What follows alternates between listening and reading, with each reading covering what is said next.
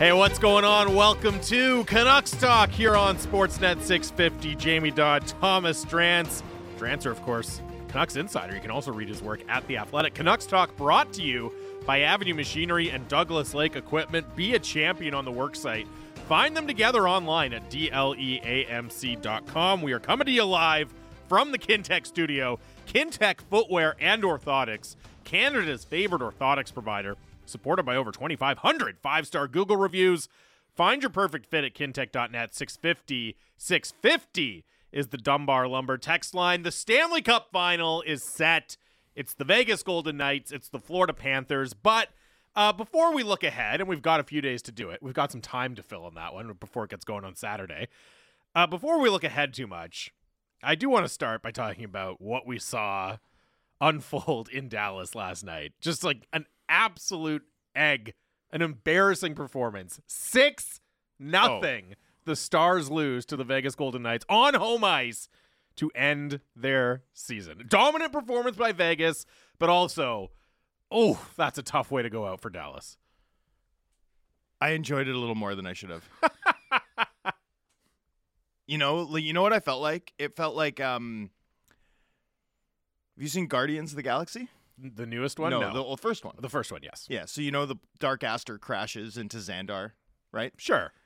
I mean, the, the details all run together in those movies, but sure. And and Ronan the Accuser comes out, and it looks like he's triumphant. He's reached the surface of the planet. Mm-hmm. And he says, "Behold, your champions of retooling. What fruits have they wrought?" Oh, like, my goodness. This is it. This is your most successful retool. Oh, my goodness. This is it. This is it. A lifeless six nothing performance. A team with nineteen million dollars committed to Benn and Seguin. And then they have no answer for the Nick Roy, Keegan Colasar, William Carrier line. That line was stunting on them, like multiple yeah. pretty goals from a Vegas fourth line that Dallas is so poorly constructed. Because of their absolute shared love of shortcuts with the Vancouver Canucks, right? That you've got nineteen million dollars on Benn and Seguin, and you can't flesh out the depth, even though you, like, bridged Oettinger and Jason Robertson. Like, this team's now at risk of wasting the best draft class of the last thirty years, right? And and even with the way they've set themselves up, because they still have time to win with that group. Oh, yeah. Oh, yeah. But even with the way they've set themselves up, like, this was year one of Robertson's bridge, right? Or year two? Year one. He's got three more years left on the bridge. Right. So you've got to make hay right now, and, like, this might be their best shot.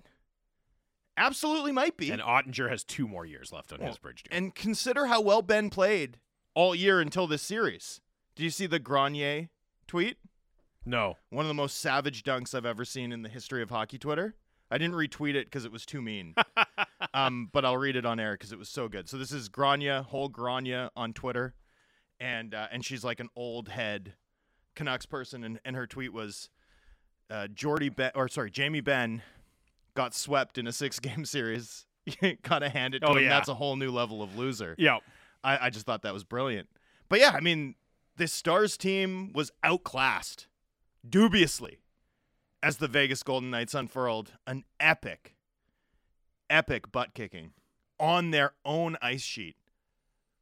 Unreal. It's the kind of thing where you look at it and objectively, like, Dallas, relative to expectations coming into the year, had a pretty successful season. Oh, yeah. You know, sure. They made it the game six of the conference finals. They were the third team left playing this year, but it's such an ugly way to go out, and featuring your captain specifically, right, who helps you give a similarly embarrassing performance in game three, misses two games which you win, and then comes back in the lineup and doesn't move the needle whatsoever as your team gets embarrassed on game six. It's such an easy way to go out that, like, even though you can sit here and say, well, you know what, that was a pretty good year, I don't know what the fallout is going to be in Dallas as a result of that. Like, it, it just seems difficult to just swallow it and, you know, okay, well, hey, we'll try it again next year, because it was so profoundly embarrassing in game six at the end.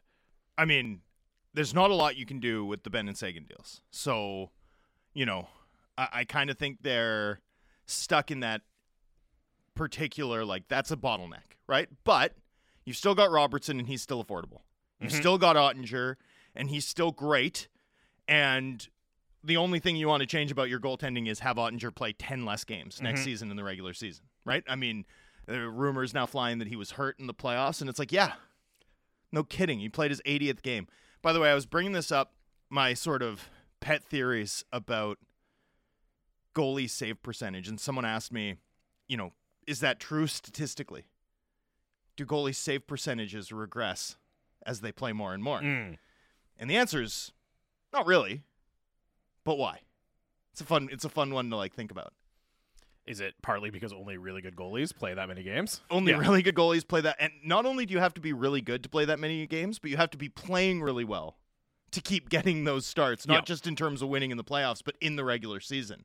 So it's it's a massive one where it's like, once you're at game, what's your save percentage after game seventy? It's like you're talking well, about only, only like the Hall elite of Famers of the are elite. Playing it. Yeah. yeah. So so it's a it's um it's a classic like need to rely on common sense, not data, to inform this view. But Oettinger was playing his eightieth game last night, and yeah, rumors he's playing hurt. No kidding.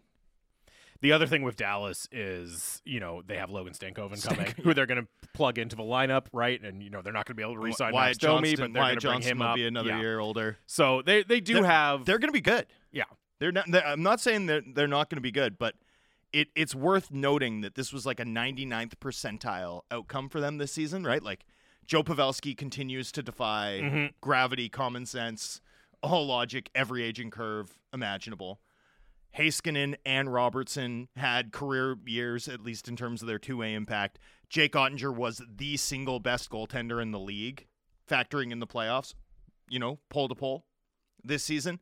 Wyatt Johnston, you have a twenty-year-old come in and play at that level, right? You you acquired Dodonov and Domi at the deadline, and they hit. Mm-hmm. You know, Seguin and Benn both bounced back. Like, what what didn't go right for Dallas this year? Every single Pretty thing much everything. went right for them. They were even healthy. And you've bridged these guys, you've got this draft class in, and you don't, you don't, not only do you not make the Stanley Cup final, but in the conference final, you fall behind three nothing, find your footing a little bit, but really clearly it's because Vegas wasn't, was willing to mess around a little bit. And then finally they got sicky and absolutely swatted you. Like they were a fly and they were a Mack truck. Yeah, it no, was, that's it about was, as it's as definitive a statement as you can get. Like six nothing tells the whole story, and th- and that's your successful retool. Even like a really fun, super successful ninety-ninth percentile outcome in the season exposes the flaws, the strategic flaws of trying to go about it this way. Um, the other big part of that game for me, and you mentioned it, right, was the depth of Vegas showing out in such a big way. Because we always talk about the, what's the Vegas Golden Knights M O, right? It's big game hunting. They're going to go and they're going to get this star that's on the market. And, of course, that's true. And, hey, Jack Eichel's playing really well. Mark Stone's incredible. Alex Petrangelo's incredible. That's a huge part of the story of their team. But it's really remarkable when you look at it that they've been able to do that and spend all the assets, spend all the cap space that they have in going to land those stars, one of which, Max Pacioretty, they had to pay to give away because for salary cap reasons.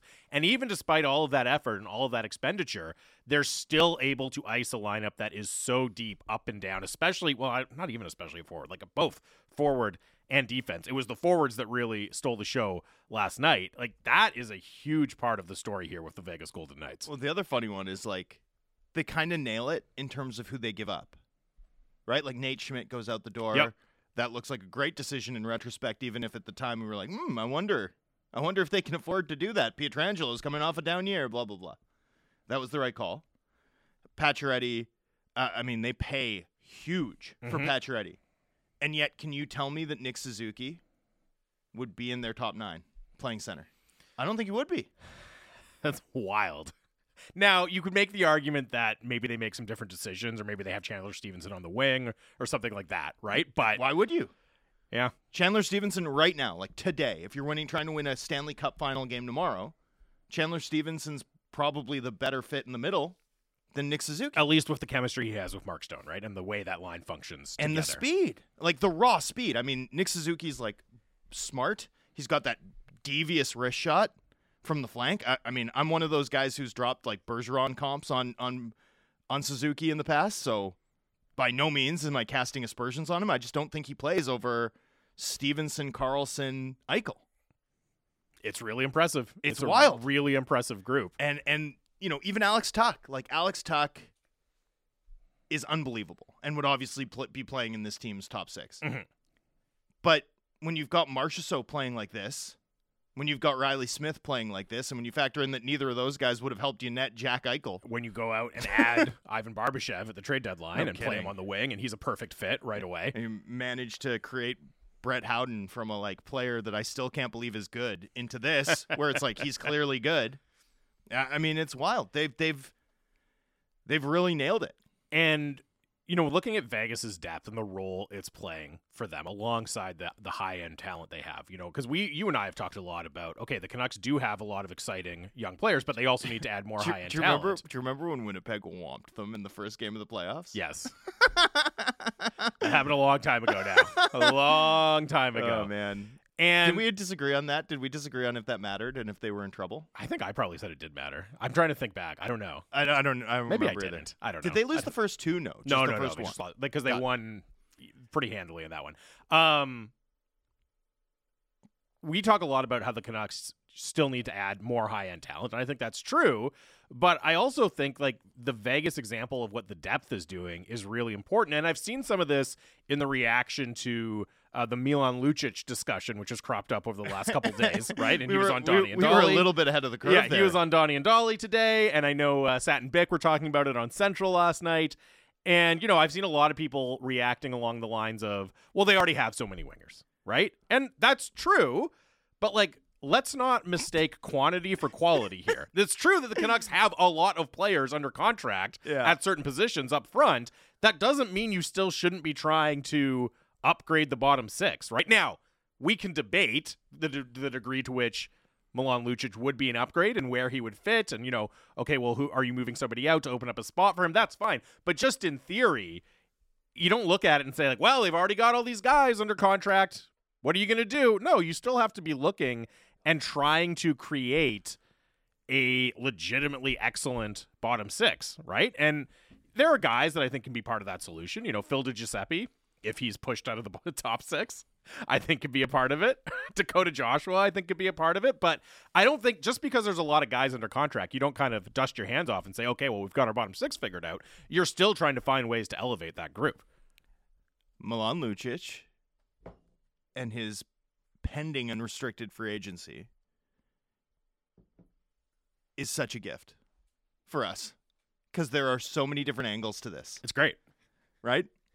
And then he doesn't. He didn't tamp it down. No, he today. called it his boyhood dream. Yeah. He should have added. It's thank my, you, thank you, Milan. It's my boy- boyhood dream to raise the Stanley Cup on home ice. Like you've already done that. You've bud. already done that technically. um. Okay. Now people are also sending out. Um. I saw a lot of Canucks fans, sort of Twitter dunking on the fact that Milan Lucic in the wake. Do you remember when Milan Lucic was like, that that guy tried to pick a fight with him? Yeah, and, and he was upset. It? Yeah.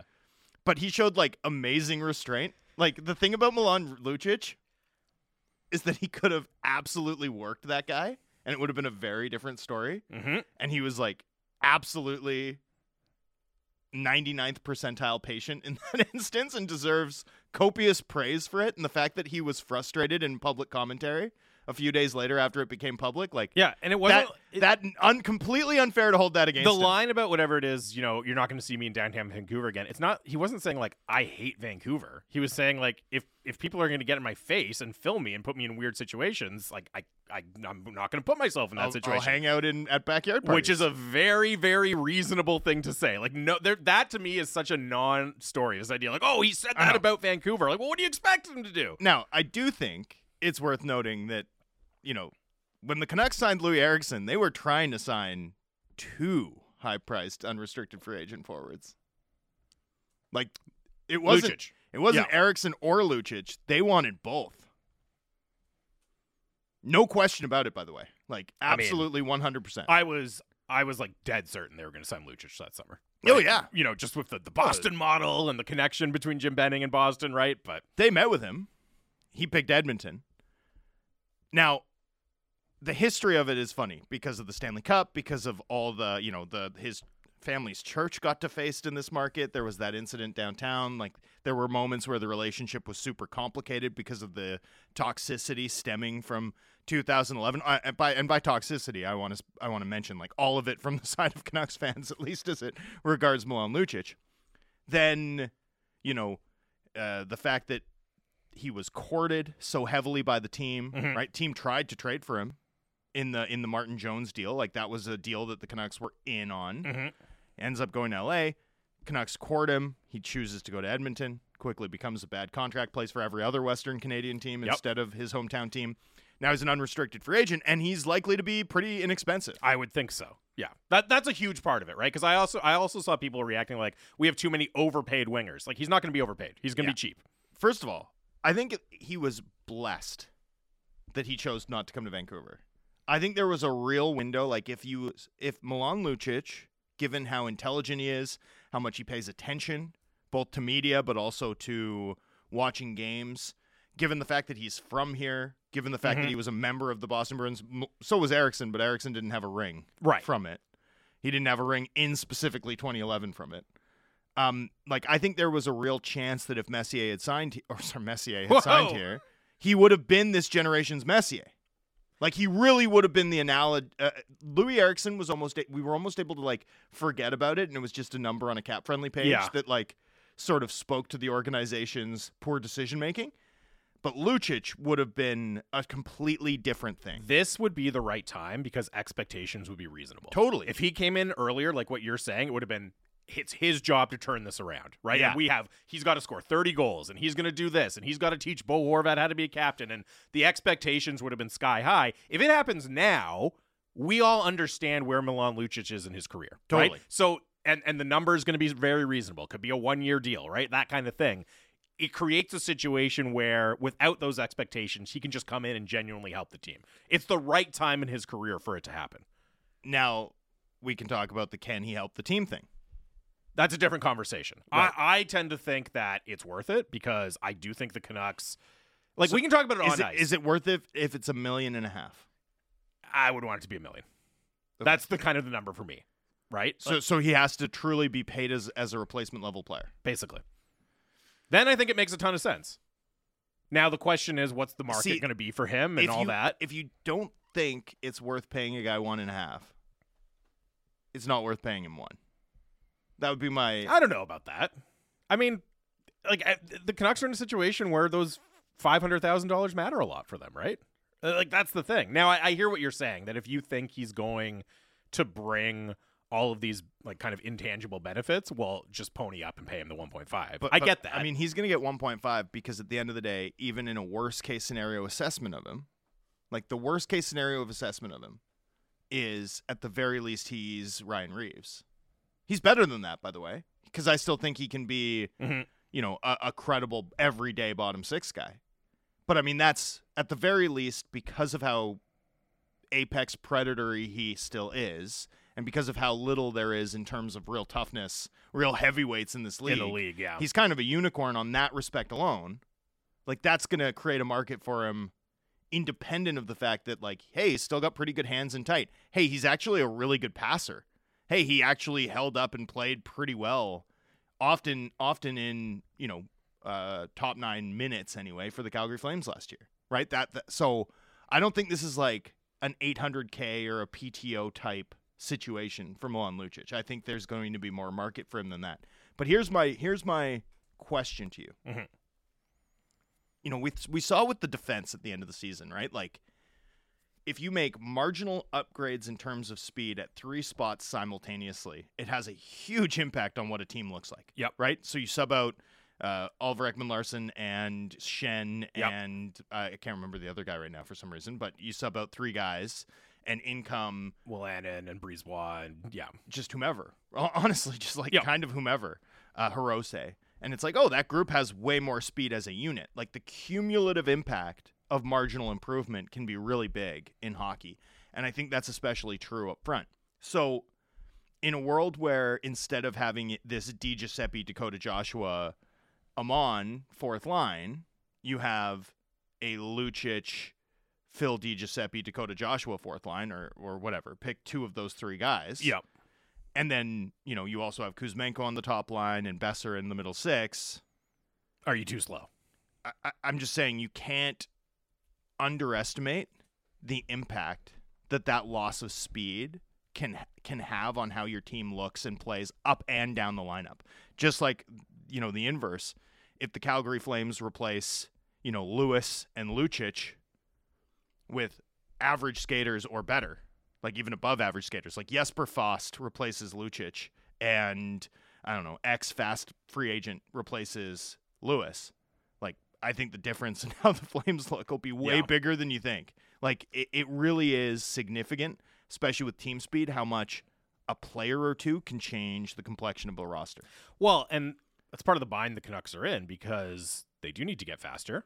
They also need to get bigger and tougher. It's mm-hmm. hard to do those things at the same time. Usually if a player is both fast and big and tough, guess what? They're a very expensive player. They're a hot commodity uh, on the free agent market or on the trade market. So you kind of have to prioritize, and maybe it comes down to, well, what are the other moves they're doing in concert with that, right? Are you able to move Brock Boeser? And then you feel like, okay, well, we can fit in uh, you know, a less than average or a below average skater on our fourth line.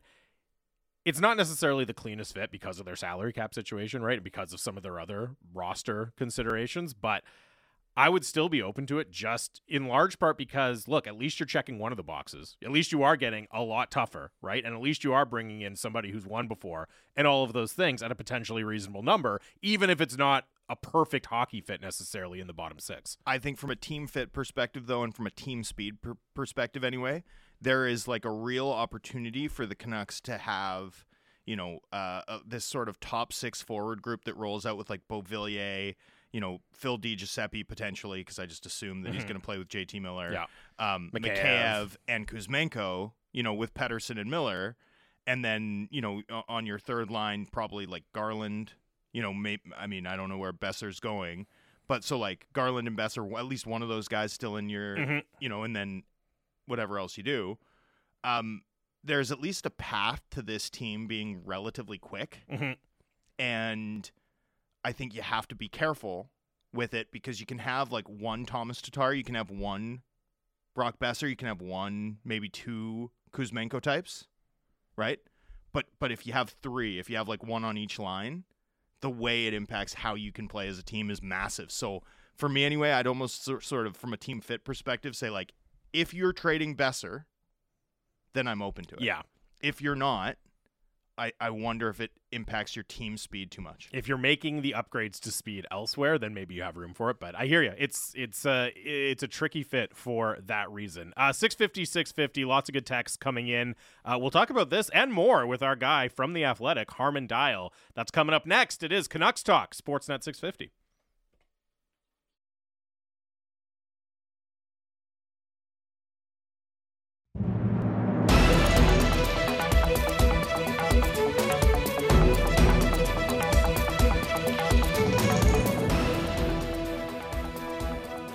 Welcome back to Canucks Talk Sportsnet six fifty. Jamie Dodd, Thomas Drance here, live from the Kintec studio. six fifty, six fifty is the Dunbar Lumber text line. Dunbar Lumber, with three stores to serve you in Ladner on Bridge Street, or Dunbar Lumber Express at Ladner Center, or Arbutus in Vancouver, online at dunbar lumber dot com. Now joining us on the phone line, he also covers the Canucks for The Athletic, our guy, Harman Dayal. Harm, thank you as always. How are you? I'm doing great, guys. How are you? Uh, we're doing well. So it's uh, it's all of a sudden the uh, a hot button issue here in Vancouver. Milan Lucic is a U F A. Is there a fit that makes sense with the Canucks next year? I don't know, to be honest. I, I'm a little bit skeptical given how Lucic looked in his last year in Calgary. I think his foot speed sticks out as a as a concern for me, and it just seemed like there there wasn't enough of an impact for, that he was able to make on a night to night basis. And um, and certainly, if you talk to any Flames fans, it felt like that was a recurring issue for them, was Lucic's form, and there just wasn't enough uh, enough there. Now I understand, sure, he he still brings some Uh, toughness to the table, but beyond that, I, I just don't know if there's enough left there, especially for a Canucks team that um, probably needs to continue adding more speed to the lineup. Harman, can Lucic coexist with the current collection of wingers that Vancouver has, or would they need to subtract uh, some average or below skaters in, in order to make it work? Yeah, well, I, I do think they would need to sub- subtract some, you know, some type of, um, you know, other average or below average skaters, just because, again, when you look at, for example, what may what makes Vegas's bottom six so effective, right? We saw it just the other night against Dallas. Um, it's how effectively they can forecheck, how quickly they close on opposing defensemen and force those defensemen to turn pucks over, sort of apply that pressure down low. Uh, I mean, even when you look at Florida's bottom six, for example, um, that's a bottom six that relies on a lot of speed as, speed as, as well. And it just feels like if you're adding Lucic into the mix, you're making your bottom six slower. And if you're adding that element in, something something else needs to uh, needs to give. Not to mention, do you really want to add another sort of winger to the mix who isn't a high-end penalty killer? Right, uh, that's another thing that sort of sticks, sticks sticks out in my mind as well. Harman, are there any affordable U F As? We built lists and and traded uh, our favorite names for like defensemen and third line center targets that would probably be affordable. We kept them somewhat realistic. Is there a target for you that stands out as this market spends, you know, the the waning days of May discussing players like Ryan O'Reilly and Milan Lucic? Yeah, th- so there are a few. I think right off the bat, I mean, I don't know if he'll price himself out of the Canucks' range, but uh, Evan Rodrigues is a player who is a combination of pace uh, and skill and the versatility in, in being able to play center and wing, sort of shuttle up and down lineup. Um, you know, that's really, uh, you know, that that's that's really attractive, and I think the Canucks could absolutely use some of that type of talent in um, in the middle six. Beyond that, I mean, I'm curious about, I, I don't know if he's necessarily the, you know, my favorite or anything, but when you look at Sean Monahan and how he looked before he got hurt in, in Montreal, um, I thought his combination of being able to chip in with a little bit of offense, but also the steady, reliable two-way game was, um, you know, it was pretty impressive. And, and at the time, before he went down with injury, people were talking about him as, oh, could he be the type of budget option that a team like Colorado targets to fill in their two C position? And, and now, of course, when you have a situation where Monahan has that sort of season-ending season, season-ending injury, um, he, he can probably only command a, a one-year deal at a at a really cheap rate to, to kind of rebuild his value. And it's like, could that be the type of opportunity that ends up being, um, you know, a, a huge bargain? Obviously, there's some risk there, and you need to sort of probably want at least two or three, op- two or three, you know, contingency options in case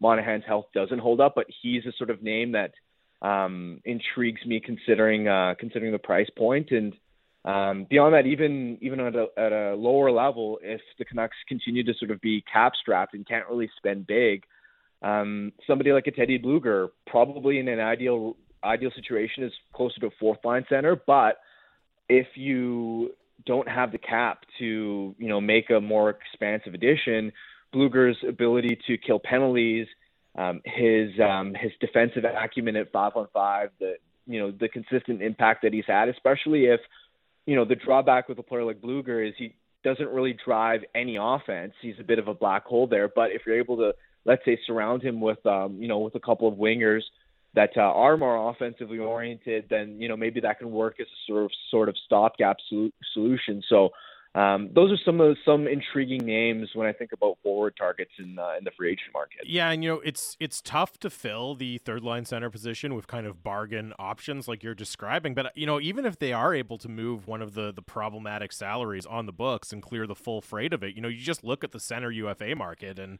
J T Compher is going to be very expensive. Uh, you know, Evan Rodrigues, if if you like him at center, is going to be expensive. Max Domi, after his playoff run, like even if they were to trade Conor Garland or Brock Boeser, I'm not sure if they'd have the cap flexibility to go after one of those higher profile targets. So I think it might have to be, no matter what they do, kind of the Sean Monahans and, and Teddy Bluegers of the world.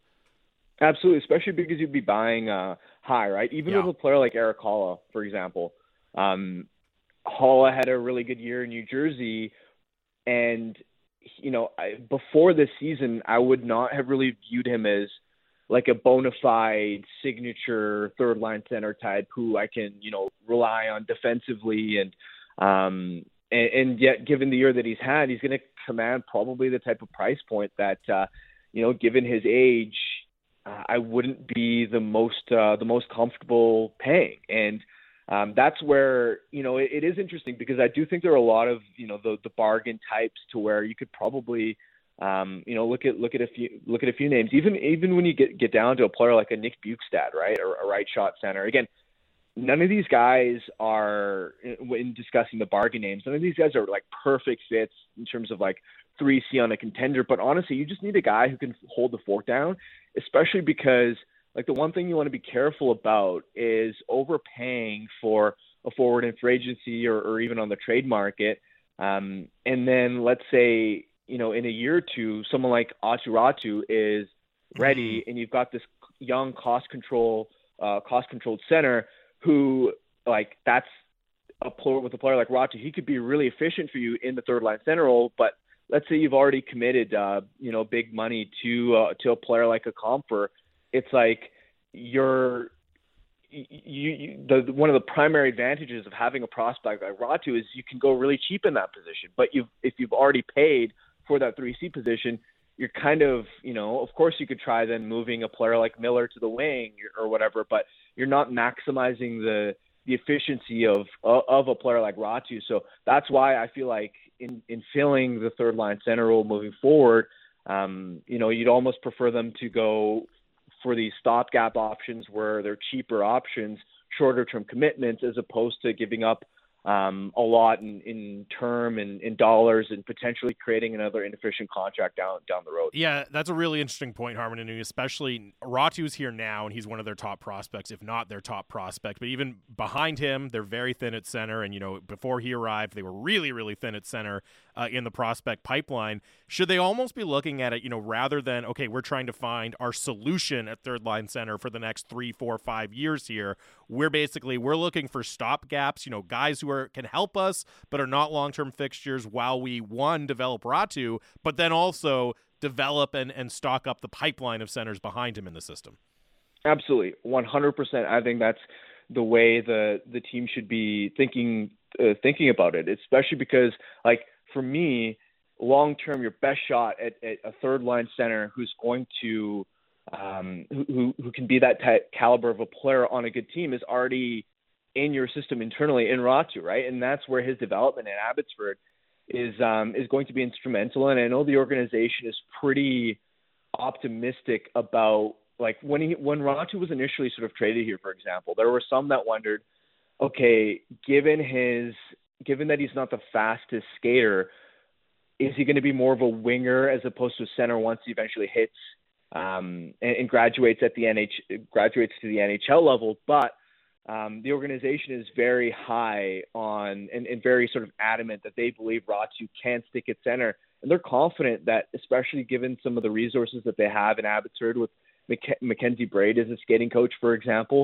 that they they they think there's a lot of untapped upside in, in getting Räty to be quicker with his first couple of steps, which if you're confident in that ability – Um, then you have to feel pretty good about him potentially filling that role in, let's say, a, a year or two, in which case um, there's no point of uh, of spending big, especially because, look, the Canucks are in a situation where it's not as if this team is in cup or bust mode for next for next year. Obviously, making the playoffs is a really important priority, but it, like the team's window isn't necessarily now. Like for the Canucks to sort of get get to the point where they're actually going to be a formidable team, it's going to be a, you know, a three, four, five year process.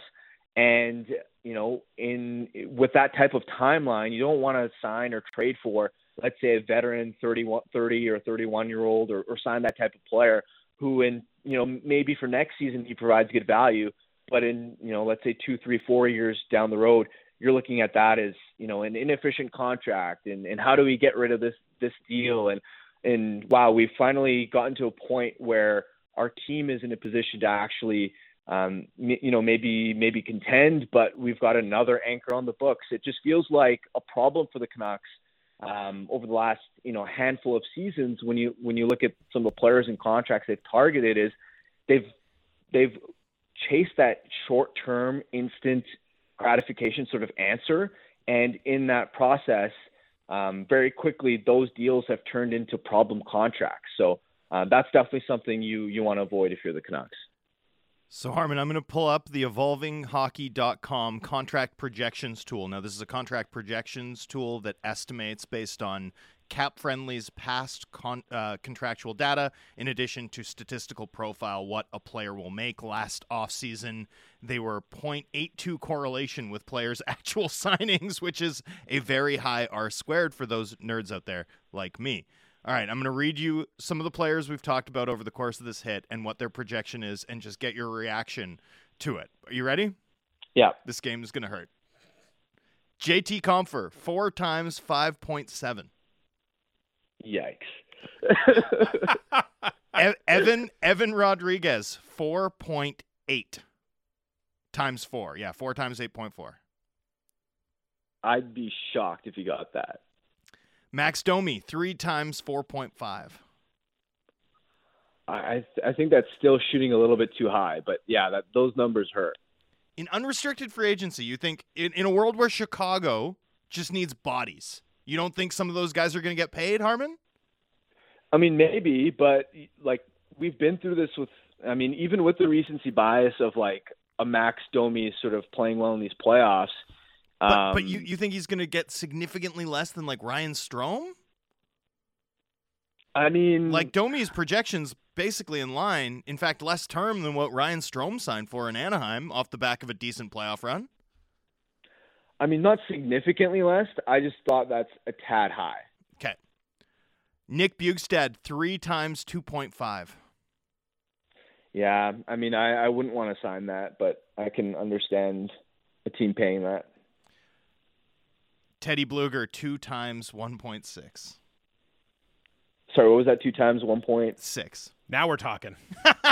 Okay, see, there we go. That's that's more. We're in the sweet spot in, now. That's his budget. Yeah. Well, it's like it's like unfortunately, last year's Evan Rodrigues is this year's, like, you know, like you can't get Evan Rodrigues now. I don't think. I think you have to find Danton Heinen and be like, that's next year's Evan Rodrigues. Like. That's the that's the problem with the, the budget pile. So, of those deals, is Teddy Blueger the only one you'd do? Yeah. W- what does that tell you about how the Canucks should approach free agency? Did you learn anything from that exercise other than t- to cast aspersions at hockey, uh, evolving hockey's model? Well, I th- I think it it. It ha- it doesn't fundamentally change anything about how I view them sort of going after bargain options. It just sort of means that you're probably, as you were kind of alluding to, the type of bargain that you're settling for is like the player is probably even slightly worse than, um, you know, maybe I, maybe you would have initially imagined going into this exercise, especially, you know, because this is uh, a weaker free agent class. But I, I just feel like the position the Canucks are in, I understand the, the sort of desire to go out and, you know, make a splashy sort of acquisition. And, and you can see in these playoffs with how important Vegas' third line has been, how important Florida's third line has been. You can sort of understand why the Canucks would be so eager to sort of upgrade the three C position. Um, and they definitely need to address it in some capacity.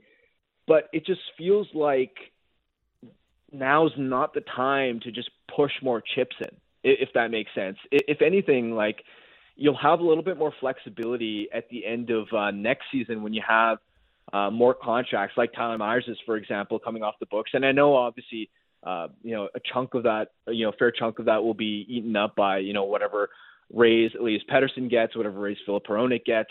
Um, but it just feels like now's not the summer to try and to, to, to try and, you know, make more acquisitions. It just feels like the, the club needs to be a little bit more disciplined about how they, um, about how they spend money. And, and, and the last thing I want to see is them creating a, a contract that harms them in two or three years, because two or three years is when I think this team can actually um, look, there's a road where the Canucks can make the playoffs next season, absolutely. But in terms of them actually reaching a level beyond that, and you're looking at them as, as a team that could, you know, maybe be top ten in the N H L, for example, you look at them as more than just, oh, oh, you know, could they squeeze into the playoffs?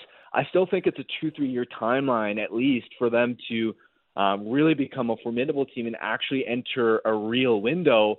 And I just don't want to see, uh, you know, any contracts that you're worried about um, in the future. And I think for next season, honestly, a lot of it has to come on the back of internal improvement for them, for them getting into the, getting into the playoffs. Like, you're hoping Demko bounces back. Um, you, you're hoping for some of your younger players like Höglander and Podkolzin to sort of take the next step. Obviously, a full year of, of having Hronek on the back end to hopefully stabilize the second pair. Um, you're maybe hoping for an Oliver Ekman-Larsson bounce back, even if it's, let's say, in a third pair capacity, in a, in a lesser role, and, um, and and just having a baseline level of competence from him. To me, I, I think this team has too many constraints this offseason to look at external answers as like, that like this is going to be what pushes us over the top. I think you really have to be leaning more so on internal improvements. Another one to think of, for example, getting the version of J T Miller that we saw under Rick Tocchet as opposed to what we saw in the first half of the season. I really think that the Canucks' path back into the playoffs for next season hinges on internal answers rather than, you know, a, a lot of splashy external solutions. Harm, you're speaking sense and and making logical sense, but you cover the Vancouver Canucks. Do you think that this organization believes that their retool is done after next season and that they've actually already restocked the prospect pipeline with the additions of Hirose and McWard and, and company, plus the player that they'll get in the first round this year? Like, what if this team thinks, what, what if this team's in win now mode? And and if they do, wouldn't that better explain their actions, frankly, than a cautious approach to this offseason? Yeah, I mean, they are in, in – I mean, with the track record we've seen so far in terms of obviously re-signing Miller and, and trading the pick for Hronek, like, they are clearly in, in a win-now mode. It's just to what degree and what um, level – like, what how extreme are you in that sort of win-now approach? And that's where – Um, I, I just think you, you can't go too far. You've got to remember that this isn't one year and you're um and you're win now and you're going to be contending for a Stanley Cup. This this is yes, you're you're in a in a mode where you're trying to im- improve now clearly, and you're not necessarily in a mode where you're trying to collect draft picks and um and you're and you're necessarily trading for prospects. But this is like, if the Canucks ever want to build a sustainable cup contender, it's going to take multiple years to do that. And yeah, I mean, that is, that is a sort of worry of mine, is like, how extreme are you going to get? Are you, um, are you going to become too aggressive? Because look, that's been the issue that's plagued this organization for um, a long time, especially, you know, during the Jim Benning regime, is them sort of hit, hitting the accelerator too soon. Now, in making the Hronek trade, I think they've already made their, their their sort of big signature aggressive move. I think they should they should they should look at that and try and be um, more disciplined. And that's not saying do nothing this offseason, right? Like, let me be very clear. When we're saying, you know, take a more disciplined, a little bit more of a conservative approach, that doesn't mean sit on your hands and um, you know, don't uh, don't sign anybody. It just it just means that you're going to have to Um, operate within a budget. That just means you're going to have to get creative. And look, if there's one thing this or this regime has done well, um, it's being able to unearth talent from, you know, from unexpected sources for cheap rates. When you look at Dakota Joshua, Ethan Bear, Nils Oman, um, you know, Andrei Kuzmenko as well. So along those lines, if you're the Canucks, I think this is an offseason where you have to sort of count on that skill and leaning on, on that ability to uh, to find uh, to find talent from unexpected sources. And look, it happens, right? Like uh, we we've brought these examples up uh, countless times, where you look at uh, you know, the Minnesota Wild um, not too long ago, dis- discovering a player like Freddie Gaudreau, who was an a- N H L A H L tweener, and he was a really good middle six center, middle six center for them, right? And obviously earned an extension beyond that. Um, you know, Toronto finding David Kampf after he had kind of been a Chicago castaway and he wasn't really on anybody's radar aside from you, Drance. Um, he he's he's been a great sort of shutdown uh, bottom six center for them uh, for at a cheap rate. It's it's like you, it's not impossible to find bargain options, and that's what I think this uh, this organization should be uh, should be trying to do. Harm, just before we let you go, uh, can't let this go without asking about Archer Seelovs, who's the, the toast of Latvia after uh, being tournament M V P, leading them to a bronze medal at the World Hockey Championships. What should the Canucks' plan for Archer Seelovs be next season? Yeah, I think they should still be prioritizing and making sure that he plays a lot of games. Um, and part of that absolutely, ha- in, in my mind anyway, should uh, should entail Uh, starts in uh, in Abbotsford. Look, because of his waiver exemption and because Abbotsford and Vancouver are so close, you can still get him N H L starts here and there, especially at uh, at home. But you have to keep in mind that over the last three years since the pandemic, Seelovs has only played uh, seventy-six league games, and the vast majority of those were last season.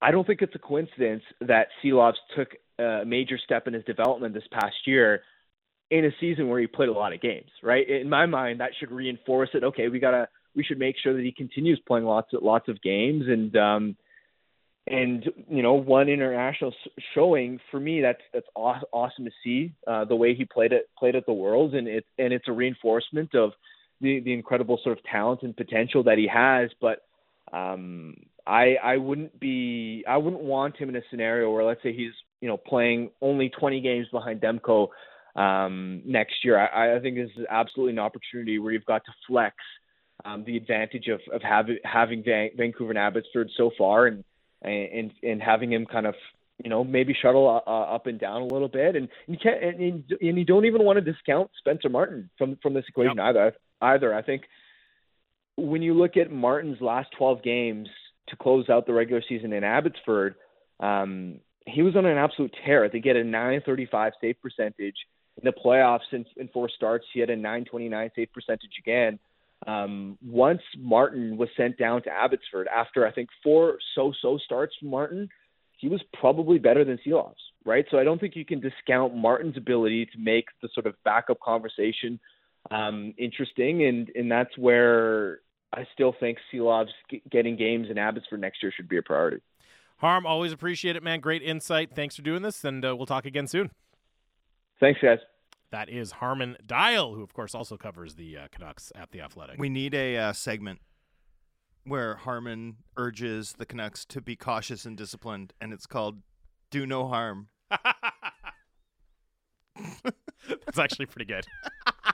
That's actually pretty good. It's not where I thought it was going, but I like it. It's very good. It's good. All right. Yeah, we'll, yeah, we'll, lays uh, out just the really sensible, disciplined, I'll, cautious approach. Yeah, yeah. do get, no harm. I'll get Dom on a That's pretty on good. a little um, you know, a little uh, yeah jingle, and we'll uh, we'll we'll launch it the next time we've got him on. Uh, very good. Meanwhile, uh, this text comes in. Can I get the Harm Kool-Aid? I expect this team to trade their twenty twenty-three and twenty twenty-four first round picks in the next six months. Uh, we will continue the Canucks discussion. Uh, talk a little bit more about the Stanley Cup final I, matchup as well. I also want to talk about like.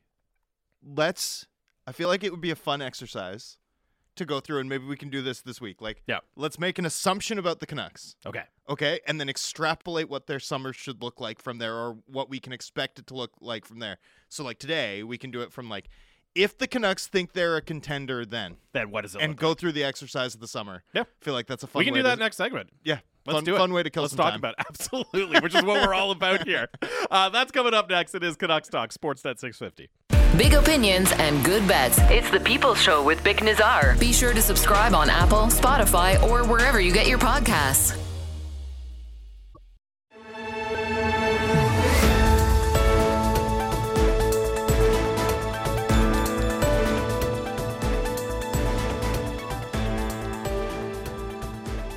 Welcome back to Canucks Talk here on Sportsnet six fifty. It's Jamie Dodd. It's Thomas Drance. Canucks Talk brought to you by Avenue Machinery and Douglas Lake Equipment. Be a champion on the worksite.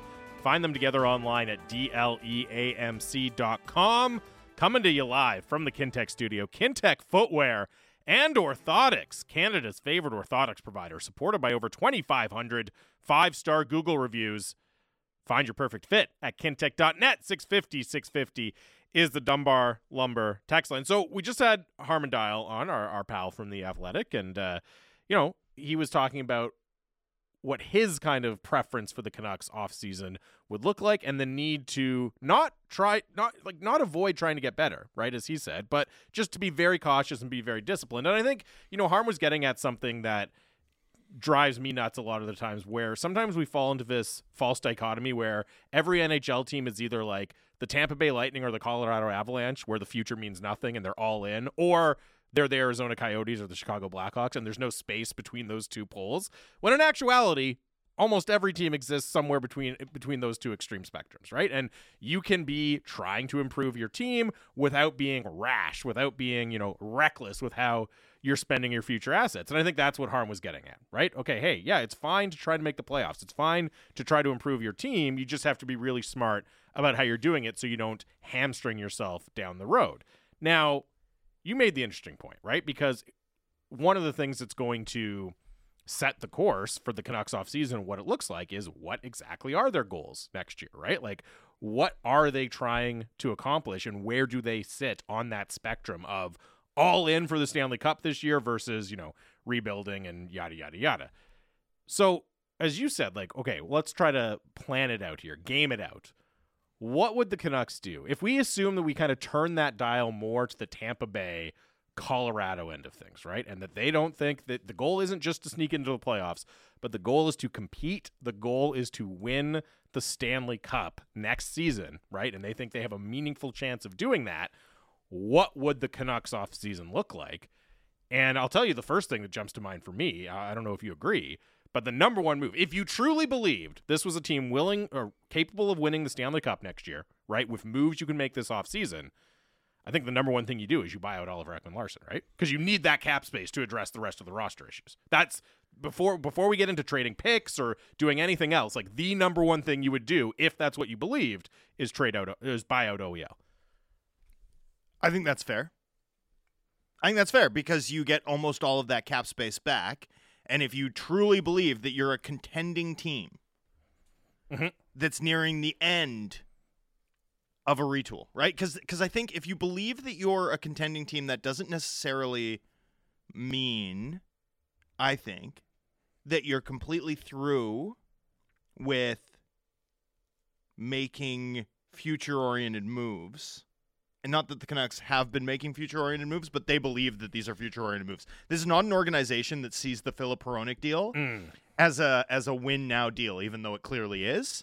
They're an organization that believes that Filip Hronek fits within a accelerated timeline of how to win long-term, right? Like, fundamentally, that's what they're about here. They're going about team building just in a way that is at odds with basically how the rest of the industry sees it, right? Like that that's it. So you're not necessarily making complete like trading the eleventh well, for a great player. I think a lot of people would think of it in this in this thought experiment, say if you're all in, well, they're going to trade the pick, right? Because they're desperate. But you can be in a situation where you recognize the value of that eleventh pick, right, and looking at it and saying, hey, can they be our Wyatt Johnston in a couple of years, right? Can right. they be our uh, Anton Lundell in a couple of years? Or that that this retooling process we began is almost done, mm-hmm. but isn't done yet. Until we make that pick. That, that'll be the end of it when well, we or, make that or, pick. Or we're going to make that pick, and we're going to do another run where we sign only guys who are twenty-eight and younger in free agency. Anyone we bring in is going to be twenty-eight and younger. And now we've opened up a three- or four-year window. Mm-hmm. Again, I, I know this is wild, but that's because it's wild to look at this roster and the success that this team has had over the past few years and assume that they're a contender. But but once you make that assumption, I think buying out O E L makes a ton of sense for sure. And yet I don't know that it's something you do necessarily without considering the long term, mm-hmm. even if you're assuming you're, you're a contender next season, because of the fact that you're a specific type of contender. You're like an early window contender as opposed to a going for it right. contender. Right. So you still do have some concern. About e- effectively, even though I'm stretching the bounds of credulity, I still think that there's limits to how far we can go. Uh, indeed. And I will say, you know, so it does make it, it's going to be very interesting, right? If if Oliver Ekman-Larsson is bought out, when especially when if it happens, you know, when the first buyout window opens later in June here after the Stanley Cup final, that's going to tell us a lot, I think, about what the team's mindset is. Now, there are other reasons why you could buy out O E L, right? Because cap space, it's not just used for one thing. It can help you do a lot of different things. But just knowing generally the M O of this team, you know, they're not buying out O E L so that they can, like, take on other teams' distressed assets, right, for a payment. That's not what they're going to do. They're, no, no, they're no. buying out O E L to spend, to spend money. money on this roster right now, yeah. right? And if that happens, I think that's going to tell us all, an awful lot about what to expect in uh, coming up in the summer and, to your point, like, where the team sees itself. Because to me, that's a move you make if, as you said, you think you're entering your your window of contention this year. For sure. And, and honestly, there's nothing else you could do alone that creates as much flexibility. I still don't expect it to happen. Yeah, I would bet against it. But I'm also not ruling it out, right? Like, I just think the buyout conversation, and I've said this a million times, and I'm going to keep saying it, especially, uh, you know, probably with increasing urgency forty-eight hours after the Cup is awarded, or June fifteenth, whatever comes later, as per the C B A. Uh-huh. Just that, uh, you know, what would really shock me about the Canucks in the buyout window would be a buyout quickly. Right. If you're telling talking about a June thirtieth buyout, it feels to me like all options sh- could be on the table depending on how the trade market fo- um, unfolds uh, between, you know, now and, and draft day, and then between draft day and, and the first day of free agency. Yeah, that's the key, right, is because the draft is the twenty-eighth and the twenty-ninth, and then the last day of the buyout window is the thirtieth, and then obviously free agency opens on the first. So you've gone through that kind of artificial deadline of the of the draft where teams are all gathered and deals happen, and you're just you're sitting on the eve of free agency, and then you really know, okay, like, are we desperate here? Are we desperate enough to bite the bullet and do this deal? Yeah, and I just would not be surprised at all, given the organization's previous commentary about the matter, given how they're positioned. Like, I won't be surprised at all if we see an eleventh hour buyout during this window, no matter, you know, what Alvin's intentions are as per his public commentary at the end of the season. So that's the that's the logical one that jumps to mind for me, right? If you think you're ready to contend this year, you're buying out O E L. What are the other kind of obvious or maybe not so obvious moves that would flow from that assumption? The other dominoes or the other types of behavior you would expect to see if that's how the team views itself? Well, and I think not trading eleventh necessarily, mm-hmm. but being willing to trade something. And I to think, get off an asset. I don't know if this is with you or is somebody who's filling in, but like the one that really stands out to me is the twenty twenty-four first round pick, right? Because you have eleven. That's baked in. And you know how valuable eleven is, and it's in a deep draft class. But again, with this thought experiment, if you think you're ready to be a contender, a legit contender this year, you're also planning to be much better, right? You're not planning to be picking eleventh again. You're planning to be picking in the twenties. That's where you think you're going to be. And if you convince yourself of that, it becomes a lot easier to part with that next year's first round pick. It's down the road. You want to make the playoffs anyways. So I wouldn't be so worried about trading eleven for instant help, but that would be the one that stands out to me as the, the next logical asset that you would try to trade to help your team right away. You know what's funny about how hockey teams sometimes view risk? Like, they don't view it the way normal businesses do sometimes, right? Mm-hmm. It's like you bring up, or someone brings up in a hockey operations meeting, like, hey, whoa, like that's a that's a pretty big bet. And the reaction isn't, hey, good point. It's, well, you don't believe in us? Right? Because that's the Athletic mindset, right? We can overcome. We can be the Miami Heat. Anything can happen. Mm. Right? And it's like, yeah, you're, you know, at least in terms of assessing risk, you're right. maybe, maybe, maybe build some protection in. That's why the insurance industry exists. So, you know, twenty twenty-four, that's a really interesting one. That to me is the most negative place this could go if the organization truly is that gung-ho about how good they are, despite all evidence to the contrary. How how good they could be under Rick Tocchet anyway. It's just, and again, a lot of this, I think... One, I, I think they are pretty gung-ho about it, by the way. One of the things we, I think we often underrate when we're trying to project what N H L teams are going to do are, is just like the job security pressures of people in key positions. Mm. And trading the future pick it's less risky, it's less likely to blow up in your face this year, right, than trading the pick eleven. And if you if you view this, and I'm not saying that I think this is the situation necessarily, I'm more talking just in generalities here, but if you're a general manager of an N H L team and you think, I need to make the playoffs to give myself a chance of retaining this job, well, I think that explains a lot of why teams are more willing to kind of downplay the risks of trading a future first round pick, right? I mean, even like we've seen this, this is basically what the J T Miller trade was, right? Like, I'm, we're going to trade a future one because we're going to get this player in, and then we're going to be way better, and it's not going to matter that we lost that first-round pick. And it ended up paying off because of the pandemic, right? They ended up making the playoffs, and they went on the bubble run. Like, just, again, from terms of, like, raw job security, it paid off. The objective was met with that first-round pick. Now, ended up losing his job a couple years after that anyways, but that that's the logic of the deal. And I, like, it wouldn't – I don't know. I don't want to say I think it's going to happen, but, again, if you're looking for ways to – kind of inject some rocket fuel into improving this team, if that's what you want to do in the near term, that's the asset that really stands out to me. Wow. I, I was going to say something like Niels Höglander, but, um, you know, I, I think it would be the height of folly. I'm not saying I think it should happen. I want to be very clear yeah. about that. It's just to have, to have handled the stretch run the way the Canucks did in the Bedard year, and then to trade the twenty twenty-four first, presumably with some lottery protections, but nonetheless. You would think so. In the Macklin-Celebrini year, I mean, that's just such... That would be so at odds with what this market wants. It would be very Canucksy. But pro- part of the problem is, like you mentioned Niels Höglander, again, and this is a thought experiment, right? We're doing this. Okay, but Höglander what? can help. Höglander right can help right now, and also, like, Is that bringing you a real? Is Höglander bringing a real impact piece back for you for this year? That uh, where the oh gap, no no no no you know it's, what I mean? I, I'm not saying that. I'm saying Höglander as a sweetener to get off a deal, right? That's, and then you go spend the, the money in, in U F A, correct? To turn around to improve your team. I just think outside I'm of not endorsing it outside of the twenty twenty-four first round pick and your first round pick this year, there's just not a lot of assets that have a ton of value that you can, no. if you're looking for ways to improve the team dramatically, right? Like, I, I I get what you're saying. You attach Höglander as a sweetener, and maybe that opens up a little bit of money, but then you're still looking at, you know, signing a, a third-line center you might not th- be that excited about, right? Yeah. Versus a trade that could actually potentially move the needle for you with the twenty twenty-four pick. For sure.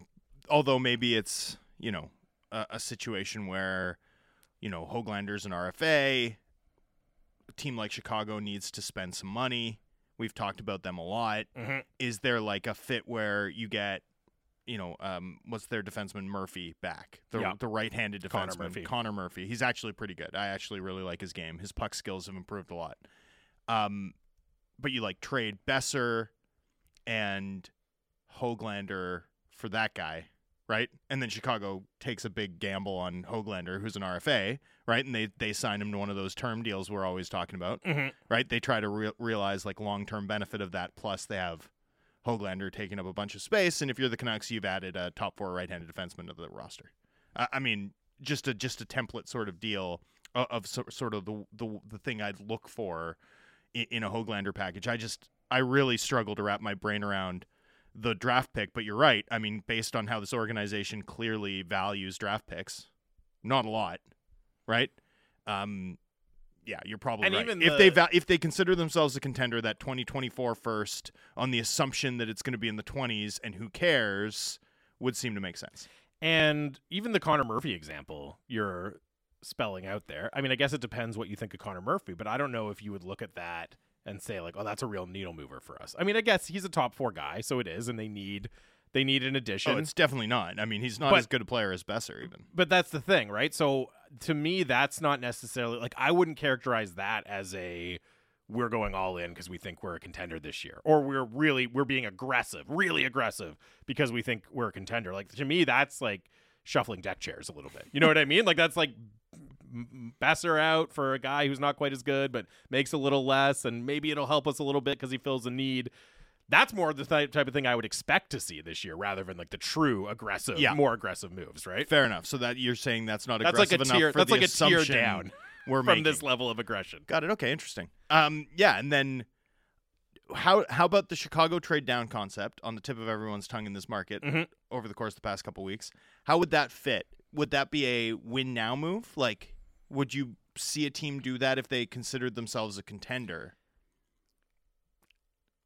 It's sort of a middle one. It could mean multiple different things, right? I think. Because one of the reasons I have not been negative against that proposed deal is I actually don't mind the idea of getting a couple of kicks at the can in the top, like getting that extra second round pick, because they need to fill out their pipeline in a big way. And yes, you want to hit a home run at eleven, and I understand that.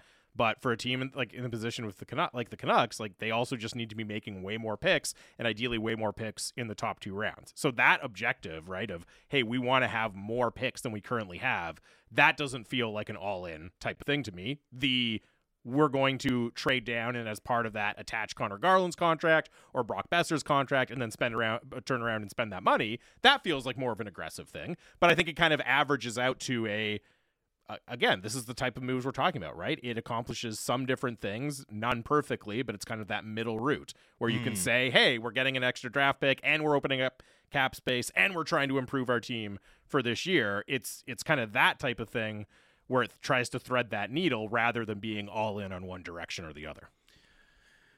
Yeah, I th- fair enough. The So in terms of assuming that this team is a contender, would you expect them to then be off of the age gap trade strategy?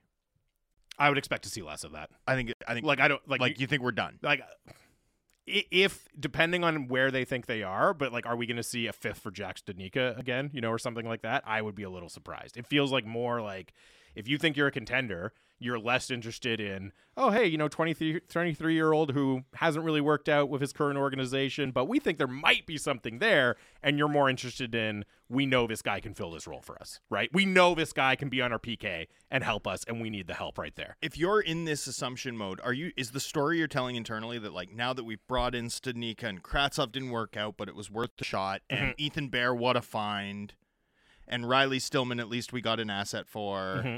And Neil Zaman and Dakota Joshua and Johansson's coming over, and those are all guys we've added already. And that's that's better than a draft class.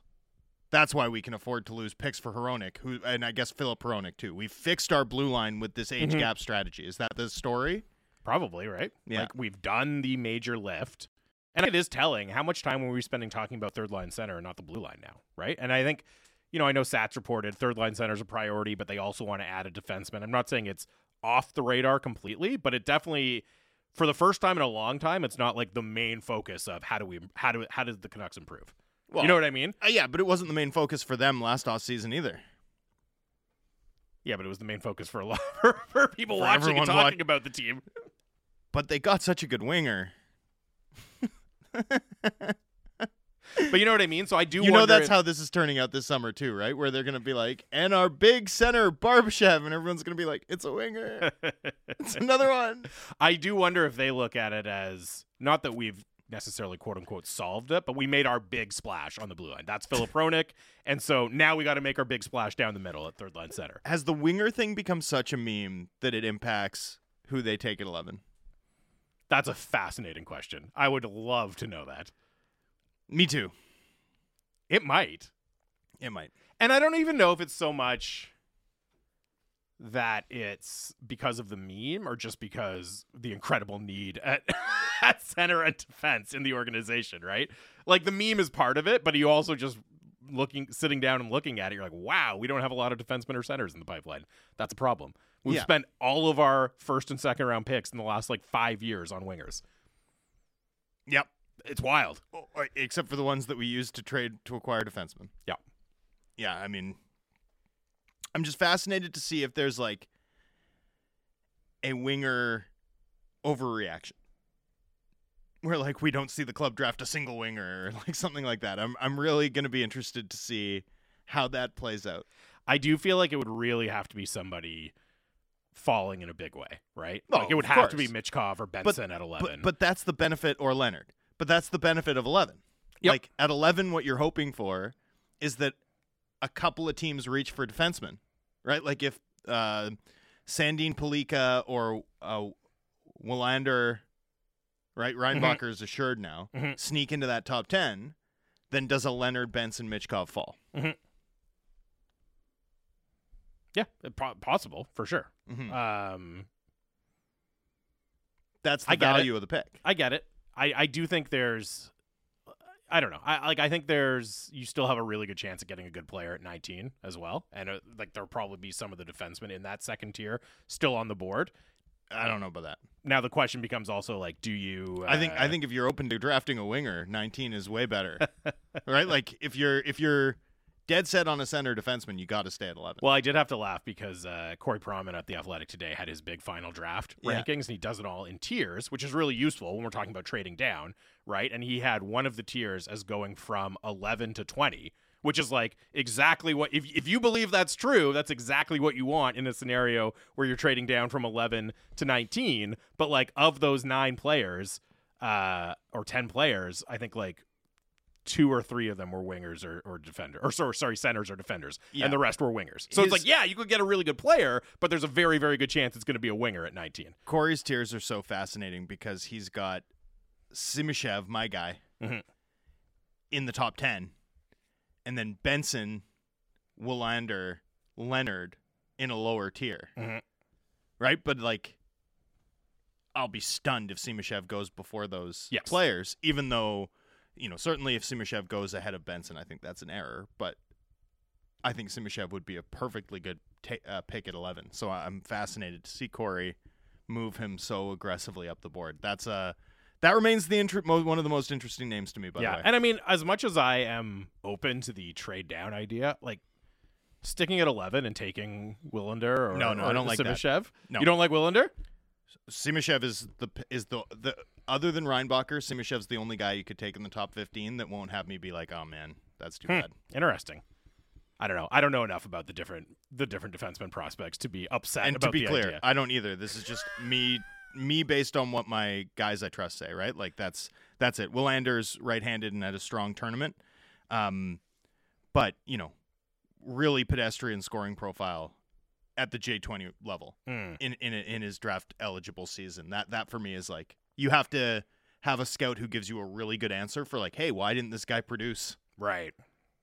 Because that's not the profile of a guy worth a, a top half of the first draft or first round pick, in my view.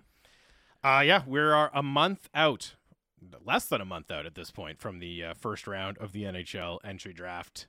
We we got to get uh, Bukla back on here. Go go through some of these defensemen and centers and, Most and that at some point here uh, this week to educate us a little bit uh, on this. Uh, six fifty, six fifty is the Dunbar Lumber text line. Uh, we were doing kind of a thought exercise. What would an all-in offseason look like for the Vancouver Canucks in the summer? If you have thoughts on that, hit us up at six fifty, six fifty. We'll read some of them on the other side. Uh, final segment of the show coming up. It is Canucks Talk, Sportsnet six fifty.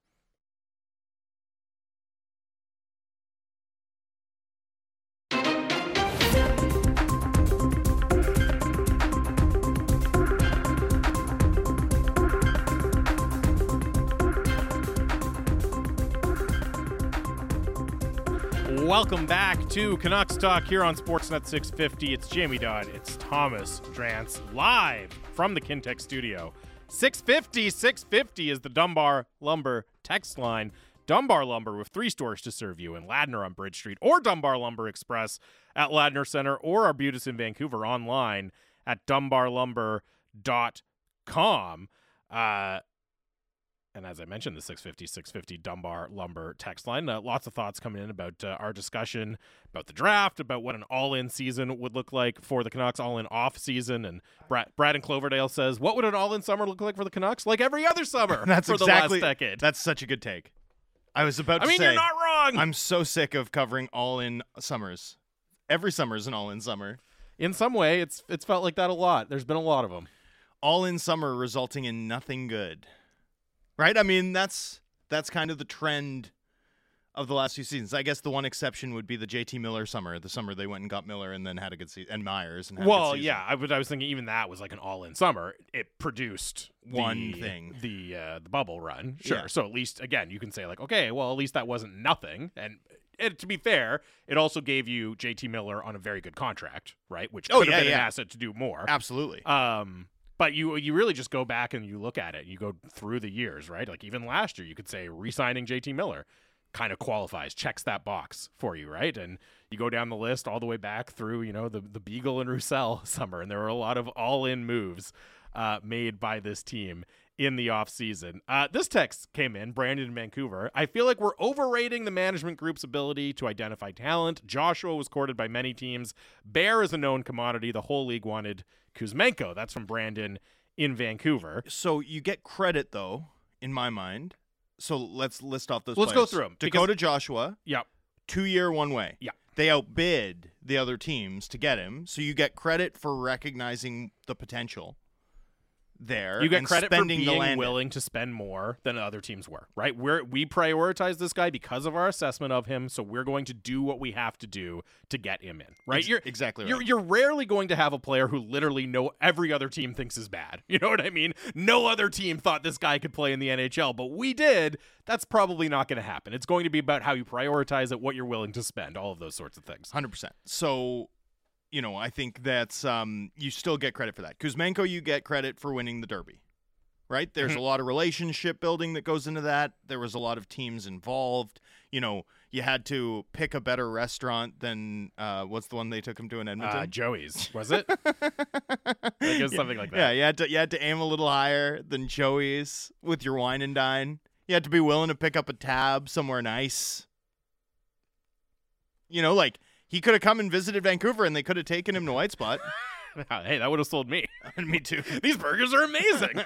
This tastes just like my childhood. I'm coming Is, right here. That would be his reaction if he was me. Anyway, still, like, you get credit for not taking Kuzmenko to Popeyes. No, truly, you do get credit. I don't know why I'm minimizing this. I'm just trying to make fun of the Oilers. Yeah, and which is great. Yeah, no problem here. The the Joey's the Joey's Wine and Dine though is an all timer. It really is. My goodness. Um. By the way, how lucky is the N H L that the Edmonton Oilers power play didn't add Kuzmenko as an option at the net front? Whew. Although, I mean.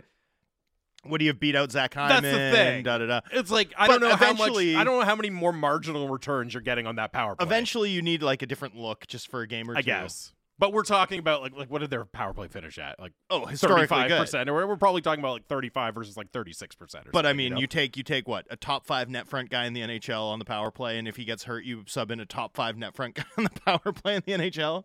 Yeah. I mean, I'm just saying that would have been silly. Um. Who else was mentioned in that? Uh, Ethan Bear, who again, as so, you said, is a known commodity. Now, the key there, the key there, what really broke the deadlock for the Canucks over the teams, um, the other teams involved, were was that they were willing to get the deal done relatively quickly with the Carolina Hurricanes retaining less to make it happen while taking back Pettersson, right? So, because Pettersson at the time was viewed as like a complete salary dump. Not just by the Carolina Hurricanes, by just about everybody. Mm-hmm. Um, now, in so doing, like I think the Carolina Hurricanes could have gotten a better return. They prioritized just ending the stalemate and getting the deal done. And Vancouver was there holding the bag at a price that Carolina liked, as opposed to the other teams that, you know, mostly contenders that were closer to the cap that to make it work needed the Carolina Hurricanes to retain more. And it was going to be like weeks more of grinding. And are we going to drag this out to that yeah. extent? I think that was where the, Can- the Canucks were able to facilitate a deal on terms that Carolina was willing to accept quickly. Um, again, you get credit there for being in the mix. And being a little bit less fl- inflexible than some of the other p- teams potentially acquiring him. So yeah, it's a similar situation to the Dakota Joshua thing, right? Where there's other teams interested, we're willing to prioritize it more such that we end up getting the player. And, you know, the other thing I will say, and Ethan Bear, I think, is a good example of this, is there's always contingent scenarios which explain why you get the player, right? And I would even think of...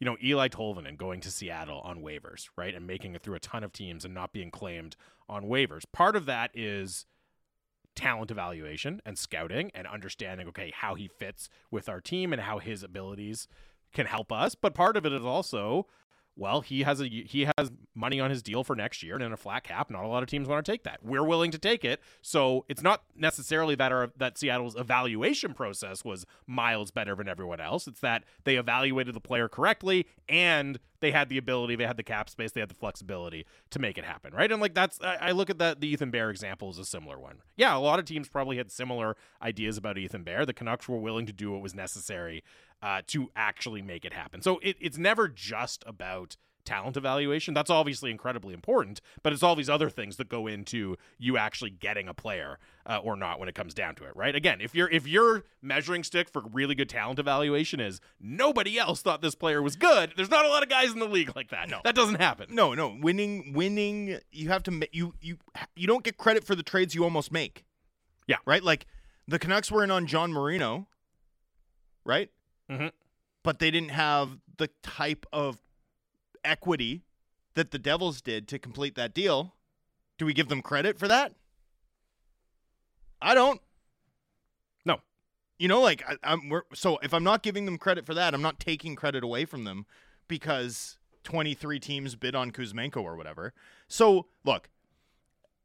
I, I don't actually think that texter's point is all unfair. Well, I will say you don't want to you want you don't want to turn it into like a superpower that can never fail. You no, know what I mean? Like no. There are going to be hits and misses, right? You got to keep it in perspective. one hundred percent. And and but, you know, you look through Amon, Joshua, Kuzmenko, um, you know, I, I don't even throw Bear in that same mix because the acquisition cost, I think like the fifth isn't the problem. The problem is, is that he's expensive right away. And he was, to be fair to the texter's point, he was a more established N H L quantity, N H L player. Totally. That, at that point, right? But also, but also, you know, you pay a fifth, like the Bear acquisition has to fit within the context of like, you, you know, and, and so does the jettisoning the Hamonic and Dickinson deals. Mm-hmm. So in, in, turning Dickinson and Hamonic's bad contracts into Bear, Dermott, Stillman. Was there anyone else in that mix? I don't think St- so. Studnicka. Studnicka, yeah. You know, the club spent a first, a second, a third. Right? I guess I guess if we're throwing in Hamonic's deal, we can just exclude the third because yeah. It came in and out. Mm-hmm. But a first, a second, a fifth, DiPietro, and Myron Burke. Right? It's like, that's a fair, fairly large acquisition cost to get Ethan Bear, right? Like very likely you're looking at one player at a really high expense mm-hmm. over, uh, you know, and, and, a, and a few million of cap relief that won't matter after next season, like short-term cap relief that at least to this point has only resulted in the Canucks having a bottom eleven finish. I mean, that's not, that's not great work. Like that's where sort of the, for me, the rubber meets the road. Like when they've made deals, some hits, some misses with Kratsov, a deal I like. The the zero acquisition cost swings, I think they've done really well. The age gap, talent I D stuff, like if we're holding up Bear as an exemplar of a successful strategy, I think we're out to lunch. We're missing the forest for the trees. They have had a good outcome through a bunch of deals that, as a trend line, all point to bad strategy. And even Bear's success is a double-edged sword because the club gave him the opportunity to up his arbitration leverage and he becomes expensive right away for his contributions in a season in which the Canucks went nowhere. Like that's not, that's not an uncomplicated win. It's like there's one in three good hockey trades and the overall strategy I think is worth looking at and being like, what? That's terrible. And I think it's why, again, when you're evaluating a front office, it's about more than just talent evaluation. Totally. Right? It's more, more than their eval- ability to well, evaluate good players. So I want to talk about this actually in the context of um, of Kyle Dubas, right? Because this is one thing that I think gets missed when people evaluate managers, management teams, N H L organizations. Mm-hmm. The majority of a general manager's job, and this is something that Dave Nonis touched on with us a fair bit. Like, yes, there's a lot of time spent on the phone, mm-hmm. hobnobbing, being a social butterfly, right? Um, grinding away on on potential deals. There's having the network. There's making the trades. There's drafting, as much as that actually, you know, as much credit actually should rebound to a G M, which isn't much, in my opinion. Uh, you know, running a department, on and on. What about the day-to-day management, right? Like this, the the bulk of a general manager's time is spent actually just like managing the day-to-day operations of a hockey club. And one thing I don't think people understand in discussing Dubas is that doing it in Toronto and almost never having the seam show mm. is like a really remarkable accomplishment. When you look at the first eighteen months of this management group in Vancouver and you think about all of the controversies, the medical staff stuff, the um, H R C complaint, uh, the, you know, redesign of the locker room that effectively displaced the team for the duration of, of training camp last summer, uh, the Bruce Boudreau thing and the way that that came to a head and was managed, um, you know, the community outreach, the media relationships side, right? Like you, you think about all of the day-to-day operations of this hockey team and how miserable this season seemed to be from the outside looking in. And honestly, from the outside looking out too, or inside looking out too, right? Like very much so the tones on, in which this team was reported on matched the feeling around the t- club for the duration of the season. Like, I don't think we give managers enough credit for just like managing the day to day well, mm-hmm. nor do I think the extent to which that's been a, a real concern over this management group's first eighteen months has been given enough thought, uh, oxygen. We haven't spent enough time talking about it. It's like the really simple stuff. Can you hold off season trainings without getting fined? Right? Can you manage returns from injury in a way that doesn't result in a player potentially having a career-ending infection? Like, can you fire a coach without debasing yourself Turning and creating a, a, a, a media yeah. circus? Right? Like, on, on the really routine elements, I, I, I think it's fair to say that this organization is, or this new front office group has left a lot to be desired in a way that, you know, I, I continue to find deeply concerning as we project out what to expect this offseason. Yeah, I mean, it's a fair point. It was a really, really weird year. Like, there's no other way around it. There was a lot of things that happened that you would prefer not to happen. And I mean, as much as we talk about the on-ice aspirations for this team, like, don't isn't priority number one in some ways just having a quiet season, right? Having a, a by-the-book season that is not eventful, so you're not, you know, the lead on Jeff Merrick's show almost every day for, for a span of months, right? So you're on the back burner from a from a league perspective for a while because things are just humming along. Like, I think that's a huge part of what you have to be aiming for uh, going in to next season. Uh, Nelson and Kelowna says you can't give credit when the team pays more for these players. I mean, that's I, I understand what you're saying there, right? Like, but again, it's all tied together. If you are willing to, if you're willing to give the most security to Dakota Joshua, and it turns out to be right, and he turns out to live up to that contract and be a positive asset for you, then you can give the team credit for being willing to outspend everyone else, right? So it all ties in. You're, you're, nothing you do happens in a vacuum where you can say that was just great player evaluation or just horrible player evaluation. It all ties together, and yeah, I, I hear what you're saying, that if you go and you're willing to spend the most, yeah, you're going to get players, but then you run into trouble too. You're, and it's a it's a flat cap league or it's no, a hard cap league. But it's also, you're judged on your bet. You know, you, you're if you're willing to spend more and the player provides surplus exactly. value. It's like, well, you do get credit for spending more. That's a good You bet. Recognized you had the best read on what the value of that asset was, on one hundred percent the value of that player, and you get credit for that. one hundred percent If you spend, if you outbid everyone and it blows up in your face, then no, you don't get credit well, for it. Well, especially because the more you spend, the bigger the bet has to pay off, right? So it's yes. like, so it's like, it's easy to sit, say someone like, wow, I can't believe you bet fifty dollars on that six hundred to one future. It's like, yeah, you're right. That was stupid when it loses.